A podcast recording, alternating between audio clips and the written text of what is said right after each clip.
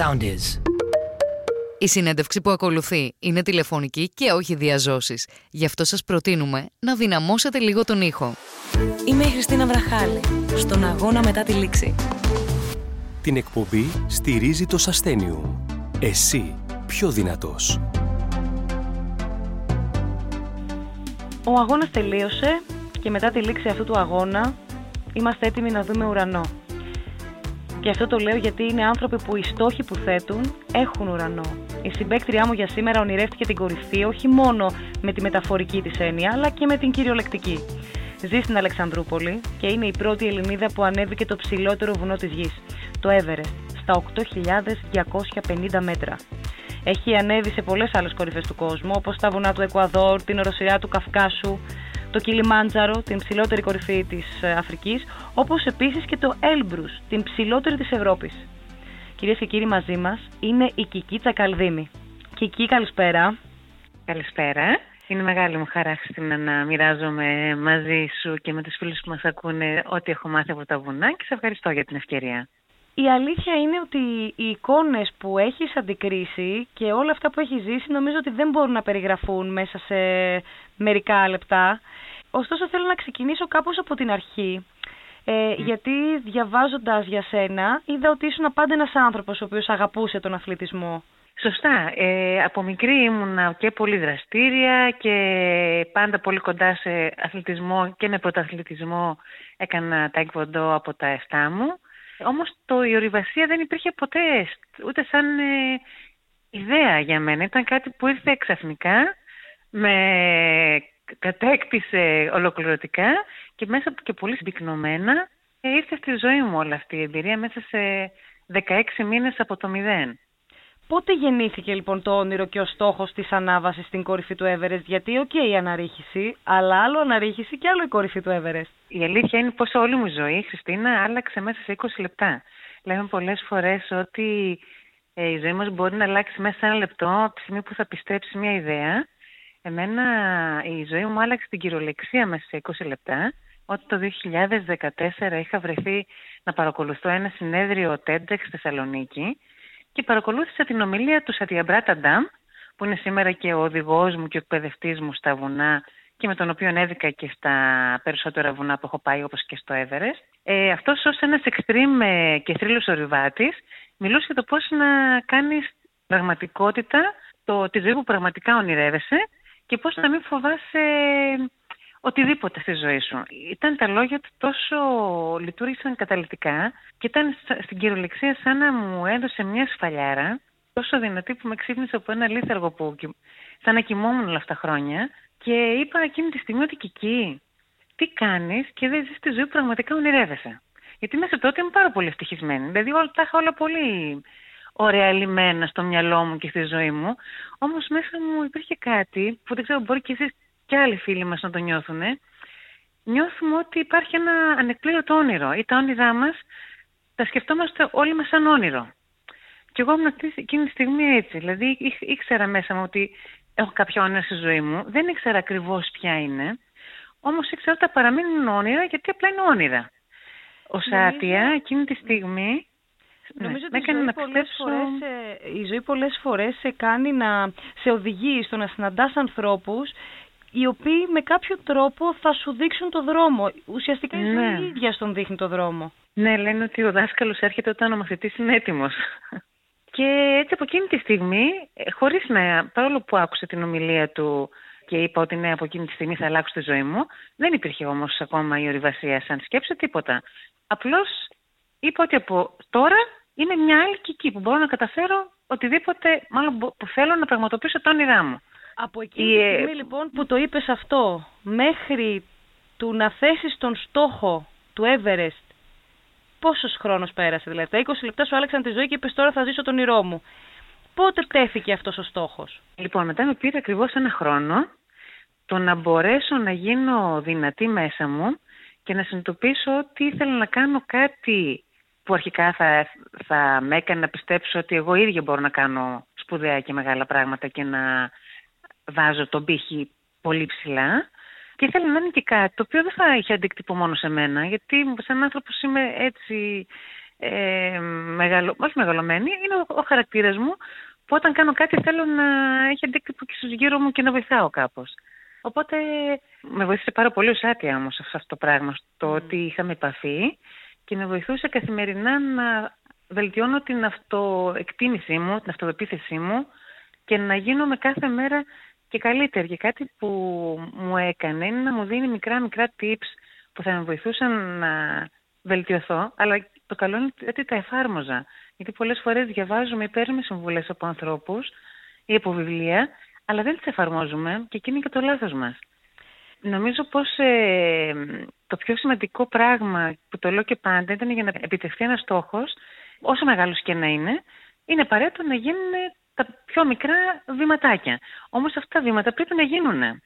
Γιατί άμα δεν γίνουν, δεν μπορούμε ξαφνικά να κάνουμε τεράστιο άλμα και να πάμε στην κορυφή. Πρέπει από, το, από χαμηλά να ξεκινήσουμε. Άρα ήταν πολύ ωραία αυτή η διαδικασία του ενός χρόνου που σιγά σιγά εγώ δυνάμωνα έθετα μικρούς στόχους, πολύ, πολύ χάζους στόχους. Δηλαδή από το να ξυπνάω και να βάζω τον εαυτό μου στο να στρώνω το κρεβάτι μου, Παλιό, παλιότερα δεν το έκανα, και έχει και αυτό ένα νόημα, γιατί με βάζει στη διαδικασία να πειθαρχήσω και να κάνω κάτι που δεν μου άρεσε. Το οποίο όμως τελικά στο βουνό λειτουργήσε και στη ζωή μου ε, γενικότερα. Και αφού τέλος πάντων ε, πέρασε τόσο χρόνος, σκέφτηκα να κάνω κάτι μεγάλο. Ήταν η περίοδος, η περίοδος της κρίσης το 2014 τότε που πολλά παιδιά έμεναν άνεργα και είπα ότι θα, μάλλον όχι, είχα, μάλλον ήμασταν εκείνη την περίοδο με το Σάτια στην Ελβετία. Του είχα ζητήσει κάποια στιγμή να, να πάρει σε μια πεζοπορία από εκεί που πήγαινε μόνος του για να, να βρεθώ κοντά του και ως γκουρού και μέντορας να με, να με εμπνεύσει. Αλλά μου είχε πει τι πράγματα είναι αυτά. Εσύ μου λέει άσχετη με την ορειβασία, δεν έχω χρόνο για σένα.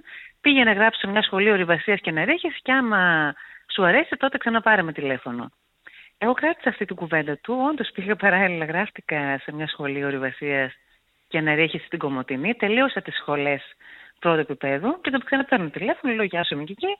Τελείωσα αυτές τις σχολές. Θέλω να έρθω μαζί σου. Αυτό πράγμα του έκανε ένα κλικ ότι αυτό κορίτσι Όντως βάζει στόχο και το πραγματοποιεί. Ναι, δεν ήταν ότι απλά ναι. πήρες ένα τηλέφωνο, είδες κάτι, μου άρεσε, θέλω να το κάνω. Ότι το κυνήγησες και είδε ότι τη δεύτερη φορά που τον πήρες ήταν επεπισμένο ότι είχες μπει σε μια διαδικασία. Ακριβώς. Οπότε στην πλάκα πάνω στην κουβέντα, επειδή ήξερα ότι είναι ο εκπαιδευτής και ένας από τους ε, καλύτερους οδηγούς για το Everest, στην πλάκα του λέω: Πιστεύεις ότι θα μπορούσα να ανεβώ στο Everest μια μέρα. Και γύρισε η Χριστίνα με μια φυσικότητα και μου λέει: Φυσικά και μπορείς. Και λέω: Τι εννοείς, Μπορώ εγώ που είμαι άσχετη και έχω πάει μόνο έτσι μια πεζοπορία, έτσι ένα βουναλάκι, μπορώ να ανεβώ στο Everest. Και μου λέει: Μπορείς να καταφέρεις τα πάντα, αρκεί να το θέλεις εκτός από τη φυσική κατάσταση που, γιατί αυτό εννοούσες εσύ λέγοντας έχω ανέβει ένα βουναλάκι, εκτός από τη φυσική κατάσταση γιατί οι συνθήκες είναι εξαιρετικά δύσκολες, είναι θέμα πνευματικό κατά κύριο λόγο νομίζω στο πώς θα το καταφέρεις και στο αν θα το καταφέρεις. Οι συνθήκες είναι τρομακτικές, είναι όχι μόνο επικίνδυνες. Είναι εγώ πλέον δεν θα το συνέστηνα σε κανένα δηλαδή να πάει να κάνει κάτι τέτοιο, αν δεν υπάρχει ένας πάρα πολύ καλός λόγος. Και το πρώτο πράγμα που με ρώτησε όταν του είπα ότι ναι, θέλω να το κάνω και του ζήτησε να με αναλάβει, στο να με εκπαιδεύσει δηλαδή, μου είπε: Εκεί είσαι έτοιμη να πεθάνεις; Ε, αυτό το πράγμα ήταν μια ερώτηση στο να δει πόσο αποφασισμένη είμαι να περάσω στο επόμενο στάδιο και να δει πόσο δυνατό είναι το μυαλό μου. Φυσικά δεν έχει σκοπό άνθρωπος να πάμε και να πεθάνουμε, αλλά είναι κάτι το οποίο πρέπει να δεις και να συνειδητοποιήσεις ότι εκεί πια τα πράγματα δεν είναι αστεία. Είναι και Μιλάμε κάτι για το μπορεί να συμβεί ρεαλιστικά, έτσι, όταν ε, Πάρα ε, πολύ... οξυγόνου, δυνατή άνεμη, χαμηλές θερμοκρασίες, δηλαδή είναι κάτι το οποίο μπορεί να συμβεί και όχι σπάνια, η αλήθεια είναι. Στατιστικά, αν το δεις ένα στους δέκα ορειβάτες που ανεβαίνουμε, είτε πεθαίνει, είτε γυρνάει με κλειοπαγήματα. Δηλαδή είναι πολύ μεγάλο το ποσοστό των τραυμα... του τραυματισμού και των ατυχημάτων ε, και δυστυχημάτων. Και ποια είναι Οπότε... η απάντηση λοιπόν, που έδωσε όταν σου είπε είσαι έτοιμη να πεθάνεις. Ήταν αυτομάτως ό,τι είμαι. Και αυτό είναι το συγκλονιστικό, Χριστίνα, ότι όλη αυτή η διαδικασία πέρασα πάρα πολύ δύσκολο για να καταφέρω να ανεβώ. Γιατί είναι σαν να ανέβηκα δύο, δύο Everest. Ένα πριν να πάω και ένα αφού πήγα. Ζωρίστηκα πάρα πολύ και στην καθημερινότητα και στην προπόνηση, στο να μπορώ να βγω τα χρήματα, γιατί δεν είχα την, ε, ε το υπόβαθρο το οικονομικό. Και ένιωθα όμως τόσο δυνατή. Δηλαδή κάποιες στιγμές οραματιζόμουν πώς ένιωθα Και ένιωθα πως ήμουν ένας οντοστρωτήρας που ό,τι και να μου ερχόταν μπροστά μου θα καταφέρω. Είχα βάλει τόσο λίγο, το πίστευα τόσο πολύ ότι ήταν εγώ. Και ό,τι εμπόδιο και να μου έβαζαν στην καθημερινότητα, τρικλοποδιές από τη δουλειά, οι φίλοι, οι άνθρωποι της ορειβασίας, ε, δεν με σταματούσε τίποτα. Και ήταν συγκλονιστικό αυτό το συνέστημα της δύναμης. Ε, και είναι και το κέρδος. Γι' αυτό είπες κιόλας ότι ένιωσα σαν να ανέβηκα δύο φορές στο Everest. Γιατί και όλη η διαδικασία μέχρι να φτάσει στο σημείο να ξεκινήσει το ταξίδι στο Everest ήταν η δυσκολία τη καθημερινότητα, ήταν η προπόνηση, ήταν ο, το περιβάλλον σου. Το οποίο πώς αντέδρασε αλήθεια η οικογένειά σου όταν της είπες ένα ωραίο πρωί, κοιτάξτε να δείτε, παιδιά, εγώ πήρα την απόφαση να φτάσω στην κορυφή του Everest. Η, η αντίδραση της οικογένειάς μου ήταν το πιο ωραίο πράγμα γιατί ήταν αυτοί που με στήριξαν τόσο πολύ και απόλυτα και τώρα το λέω και συγκινούμε. Εντάξει, φυσικά εννοείται πως η μαμά και ο μπαμπάς ε, φοβήθηκαν για το παιδί τους είναι το πιο σημαντικό έχουν στη ζωή τους. Όμως επειδή ήξεραν ότι το πράγμα είναι ε, να είμαι εγώ χαρούμενη και ήξεραν πως είμαι πολύ υπεύθυνη και όταν λέω ότι θα πάω να κάνω κάτι θα το κάνω πάντα με προσοχή και με όσο γίνεται μεγαλύτερη ασφάλεια. Με στήριξαν και που μου είπαν ότι κορίτσι μου είμαστε μαζί σου. Και φυσικά ο άντρας μου, ο οποίος τράβηξε και όλη αυτή την καθημερινή την αγωνία μου και τα κλάματα το βράδυ που αποκοτευόμουν και την άλλη μέρα έπρεπε να ξανασηκωθώ και να ξανά με δυνατή. Ε, ήταν απόλυτα, απόλυτα μαζί μου σε κάθε στιγμή. Ένιωσες πως ρίσκαρες; Καθημερινά, ρίσκαρα τα πάντα. Ρίσκαρα τη ζωή μου αρχικά όταν ήμουν στο βουνό και όταν ήμουν πίσω ρίσκαρα ε, και τη δουλειά μου, γιατί όταν ήταν να φύγω δεν μου έδιναν την άδεια που απαιτούνταν οι αποστολή στο Everest ήταν δύο μήνες. Ε, βέβαια. Η προστάμενη μου δεν με άφηνε να φύγω, όμως εγώ δεν υπήρχε περίπτωση να μην φύγω. Και, και όταν έφυγα, έφυγα με, με το ρίσκο ότι θα, όταν θα γυρίσω μπορεί να μην είμαι πλέον στην εργασία μου. Ρίσκαρα οικονομικά γιατί και 20 μέρες, περίπου 10 κάπου εκεί ήταν μέχρι πριν φύγω. Δεν είχα βρει όλα τα χρήματα, όμως ήμουν αποφασισμένη να πουλήσω, να χρεωθώ τα πάντα προκειμένου να βρω τα χρήματα. Αλλά ευτυχώς ήταν τελικά κοντά μου ο χορηγός μου και τον οποίο τον ευχαριστώ πολύ γι' αυτό. Που σημαντικό, ακόμα και την τελευταία στιγμή με στήριξε. Σε αυτές τις πρωτοβουλίες να υπάρχει υποστήριξη. Είναι πάρα πολύ σημαντικό να έχουμε ανθρώπους που μας ε, βοηθάνε. γιατί και λέω πάντα στα νέα παιδιά να μην ε, το βάζουν κάτω όταν οικονομικά δεν μπορούν να στηρίξουν ένα project, ένα όνειρο, μια ιδέα. Να ζητήσουν βοήθεια, γιατί κάπου εκεί έξω υπάρχουν άνθρωποι οι οποίοι έχουν την τρέλα, βλέπουν λίγο τη μεγαλύτερη εικόνα και είναι εκεί για να μας βοηθήσουν, αρκεί να τολμήσουμε και να πάμε να τους βρούμε, να τους χτυπήσουμε την πόρτα. Λοιπόν, φτάνει στα 8.250 μέτρα. Από το συνολικό ύψος 8.848 μέτρων του είναι, που είναι η κορυφή Ποιο είναι το συνέστημα, φτάνεις εκεί; Πόσες, πόσες μέρες δηλαδή έκανες για να φτάσεις; Α, ήταν όλη η αποστολή, ήταν, κράτησε δύο Και αφού κάναμε περίπου ένα μήνα τον εγκληματισμό, δηλαδή rotation που λένε η σερβατική ορολογία, τον ανεβαίνουμε ψηλά, να κοιμόμαστε χαμηλότερα, να ξανανεβαίνουμε λίγο πιο ψηλά για να κοιμηθούμε πάλι πιο χαμηλά προκειμένου το σώμα μας να εγκληματιστεί γιατί λόγω του χαμηλού ποσοστού οξυγόνου αν πάμε απότομα θα πεθάνουμε, κινδυνεύουμε να πεθάνουμε από είτε κεφαλικό είτε πνευμονικό είδημα. Ε, οπότε αυτό η διαδικασία του κλιματισμού μας παίρνει ένα μήνα. Και μετά καθόμαστε στο Basecamp μέχρι να περιμένουμε το άνοιγμα του καιρού που είναι συνήθως δύο με τρεις μέρες. Και στη δική μου την, την περίπτωση μετά από 1,5 μήνα που περιμέναμε, γιατί αργούσε όλο αυτό, άργησε ο καιρός να ανοίξει, ανεβήκαμε και ξεκίνησε η τελική, το final push που το λεγόμενο και πήρε περίπου 6 μέρες για να όλη αυτή η διαδικασία του να αναβούμε και να κατεβούμε. Με, με αυτά. φτάνει σε εκείνο το σημείο; Δηλαδή, εγώ μόνο που το σκέφτομαι, με, με πιάνει σε όλο μου το σώμα σύγκριτο. Δηλαδή, πότε το συνέστημα. Πρέπει να είναι όλα τα συναισθήματα μαζί ενωμένα εκείνη τη στιγμή. Θα σου πω το συνέστημα το έντονο ήταν κυρίως πριν ξεκινήσω, που ήταν πολύ έντονη η ανησυχία, ο φόβος, ε, ότι μήπως κάτι δεν πάει καλά, πώς θα, πώς θα, άμα κάτι πάθω και είμαι εγκλωβισμένη πέντε μέρες μακριά από την κατασχήνωση βάσης, τι θα γίνει, αν πάθω μια ανακοπή, αν πάθω κάποιο είδημα, γιατί δεν υπάρχει και η δυνατότητα ε, διάσωσης με ελικόπτερο. Δεν, δεν παίζει κάτι σε εκείνα τα υψόμετρα, μόνο μέχρι το δεύτερο κάμπι υπάρχει πρόσβαση. Οπότε ήταν πολύ έντονα τα συναισθήματα του φόβου στην αρχή. Όταν αρχίσαμε να ανεβαίνουμε, επειδή είναι τόσο δύσκολες συνθήκες και πραγματικά πρέπει να είσαι απόλυτα εστιασμένος και προσιλωμένος στο στόχο και στην ζωή σου, είσαι λίγο σαν ρομπότ να το πω έτσι. Mm. Οπότε δεν, υπάρχουν, δεν υπάρχει πολύ χώρος για συναισθήματα. Το μόνο που σε νοιάζει είναι εκείνη την ώρα να παίρνεις αναπνοή βαθιά και να κάνεις ακόμα ένα βήμα.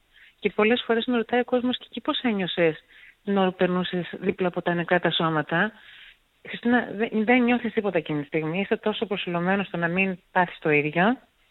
Που τα προσπερνά δηλαδή χωρίς... στον δρόμο σου ανθρώπους; Φυσικά. Το Everest είναι ένας χώρος, ένας τόπος που δυστυχώς ε, υπάρχουν άνθρωποι που έχουν χάσει τη ζωή τους και βρίσκονται ακόμα εκεί και τους προσπερνάς χωρίς να νιώθεις σχεδόν τίποτα. Είναι σαν να έχεις απομονώσει το οποιοδήποτε συνέστημα για να μπορέσεις ναι. ουσιαστικά να επιβιώσεις. Ακριβώς. Νομίζω πως τα συναισθήματα αφήνονται λίγο πάνω στην κορυφή. Όταν mm. δηλαδή οι άνθρωποι που φτάνουν στην κορυφή εκεί χαλαρώνουν και νιώθουν το αίσθημα της ανακούφισης και της χαράς εννοείται.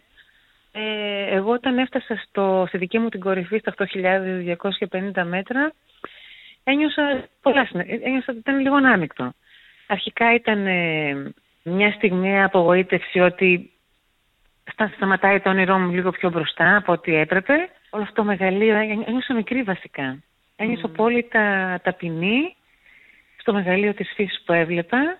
Ένιωσα περήφανη γιατί ξέρεις η διαδικασία του να βάλει και σημαία ακόμα σε εκείνο το σημείο με πρώτη Ελληνίδα που το κατάφερνε είχε μια φόρτιση συναισθηματική. Είχε και μια ανακούφιση τη στιγμή που κατέβαινε έλεγα επιτέλους θα βάλω και ένα στόπ στο μαρτύριο.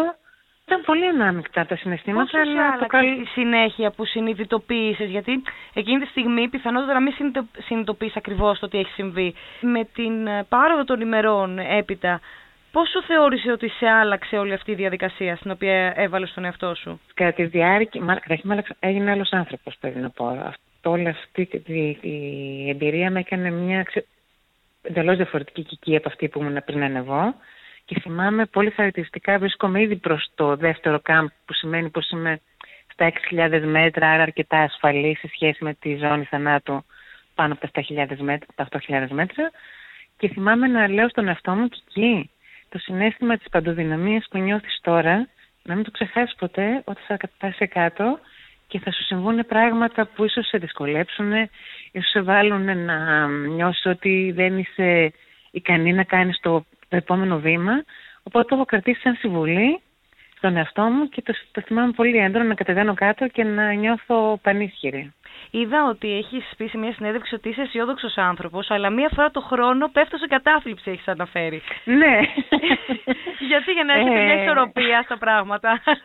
Ε, νομίζω πως όλοι είναι φυσιολογικό να έχουμε κάποιες στιγμές και τις μεταπτώσεις μας και πρέπει να κάνουμε και ένα restart. Μου συμβαίνει στην αίσθητα χωρίς να ξέρω για ποιο λόγο μου συμβαίνει νιώθω, έχω μια στενοχώρια. Το μοιράζομαι με όλους με όλους τους φίλους μου και τους λέω σήμερα είμαι χάλια, δεν είμαι καλά. Σημαντικό. Ε, και μου λένε και εκεί χάλια έτσι είσαι, μου λέει γελώντας και με χαμόγελα και με, λαμπερά, με λαμπερό πρόσωπο. Λέω ναι, λέω γιατί ακόμα και αυτή η χαρά, γιατί ακόμα και τη θλίψη μου την αντιμετωπίζω με χαμόγελο, αλλά δεν νιώθω καλά μέσα μου. Έχω μια στενοχώρια. Ναι, ε, η αλήθεια είναι ότι κάποιος θα έλεγε ότι αυτό που έχεις διαλέξει να κάνεις είναι αρκετά μοναχικό, αλλά εδώ λες ότι όλος το συνέστημα θα το μοιραστείς με τους δικούς σου ανθρώπους και αυτό είναι πολύ σημαντικό. Δηλαδή, λειτουργείς και ως μονάδα, αλλά και μέσα στο σύνολο έχεις τη δυνατότητα να μοιράζεις το συνέστημά σου, το οποίο είναι πάρα πολύ σπουδαίο και όχι εύκολο.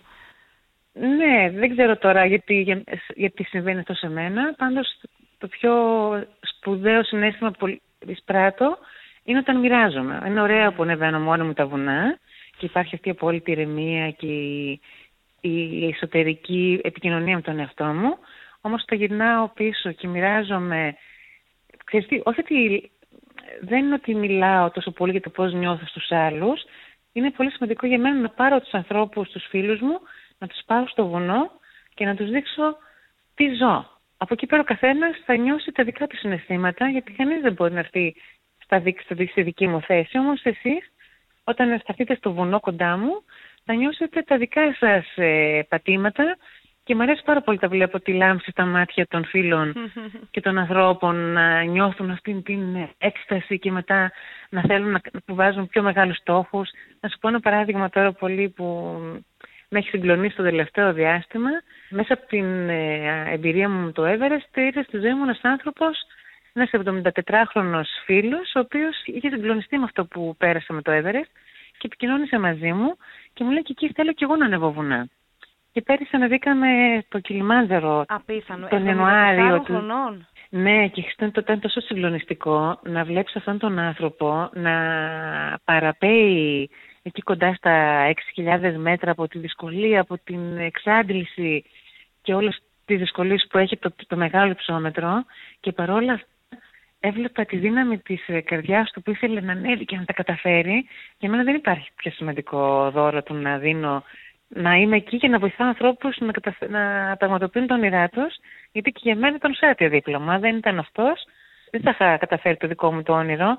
Και νιώθω μια υποχρέωση το να δώσω πίσω σε ανθρώπους που πραγματικά ξέρουν να βάζουν στόχους και θέλουν και να τους πραγματοποιήσουν. Γιατί κάποιοι, ε, ξέρεις, επειδή είναι πολύ δύσκολο και να θέλει πολλή δουλειά, πολλή πειθαρχία και να μην τα παρατάσω όταν λέμε ότι θα, θα βάλουμε ένα στόχο και τον κατακτήσουμε. Πολλοί από εμάς σταματάμε τους στόχους μας πριν ακόμα τους ξεκινήσουμε γιατί δεν θέλουμε να ξεβολευτούμε. Θέλω να, μου, θέλω να μου πεις όμως. Θέλω να μου πεις όμως, γιατί μίλησες για στόχους. Και η στόχη δική σου είναι πράγματι ουρανός. Δηλαδή, ειλικρινά, είδα ότι υπάρχει στόχος, το Grand Slam του εξερευνητή και για να δώσουμε στον κόσμο να καταλάβει τι εννοούμε, είναι η υψηλότερες κορυφές των 7 υπήρων. Αυτό είναι το Seven Summits που σωστά είναι να ανεβεί στην ψηλότερη κορυφή της κάθε υπήρου. Έχεις και... κάνει όμως μερικές από αυτές. Ήδη έχω κάνει τις ε, δύο ολοκληρωμένες τυπικά και του Everest άτυπα.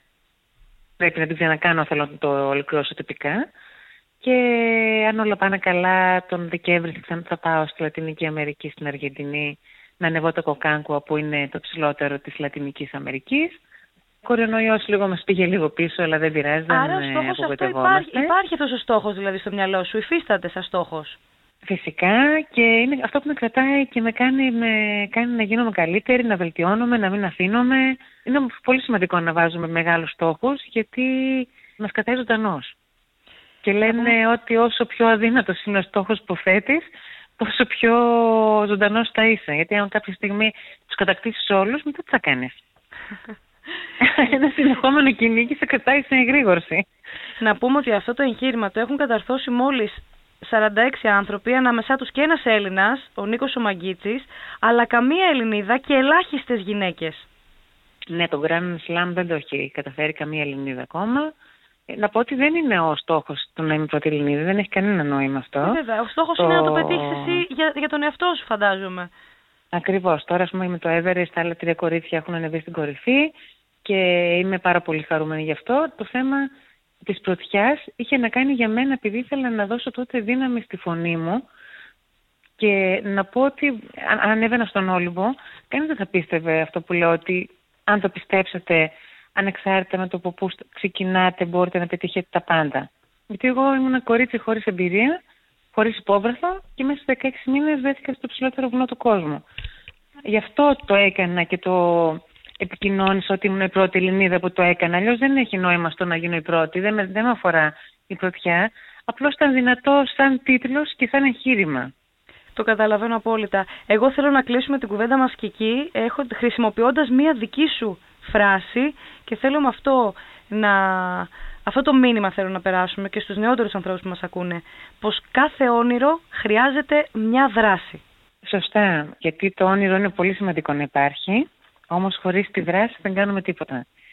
Και όσο πιο πολύ κουραζόμαστε κατά τη διάρκεια της δράσης, τόσο πιο δυνατοί γινόμαστε και να μην τα παρατάμε, γιατί η κορυφή είναι πολύ κοντά τελικά και το σημείο που αισθανόμαστε ότι είμαστε έτοιμοι να τα παρατήσουμε είναι μια ανάσα κορυφή. Οπότε συνεχίστε και πολύ σύντομα θα φτάσετε στην κορυφή σας και θα νιώσετε τόσο δυνατοί και ικανοποιημένοι που η ζωή θα πάρει άλλες διαστάσεις και θα σας αλλάξει όλη την ε, κοσμοθεωρία. Εγώ πλέον νιώθω τόσο ευτυχισμένη καθημερινά που νιώθω ότι καθημερινά ανεβαίνω ένα καινούργιο βουνό.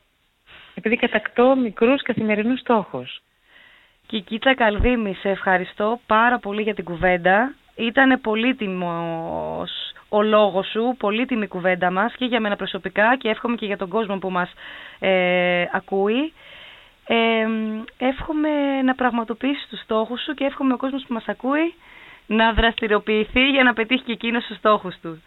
Σε ευχαριστώ, Σε ευχαριστώ πολύ, πολύ. Και εγώ και καλή επιτυχία στο καινούριο σου εγχείρημα. Ευχαριστώ πάρα πολύ. Να είσαι καλά. Κυρίες και κύριοι, ήταν η Κικίτσα Καλδίμη στον αγώνα μετά τη λήξη. Εμείς θα τα πούμε την επόμενη εβδομάδα στο soundis.gr.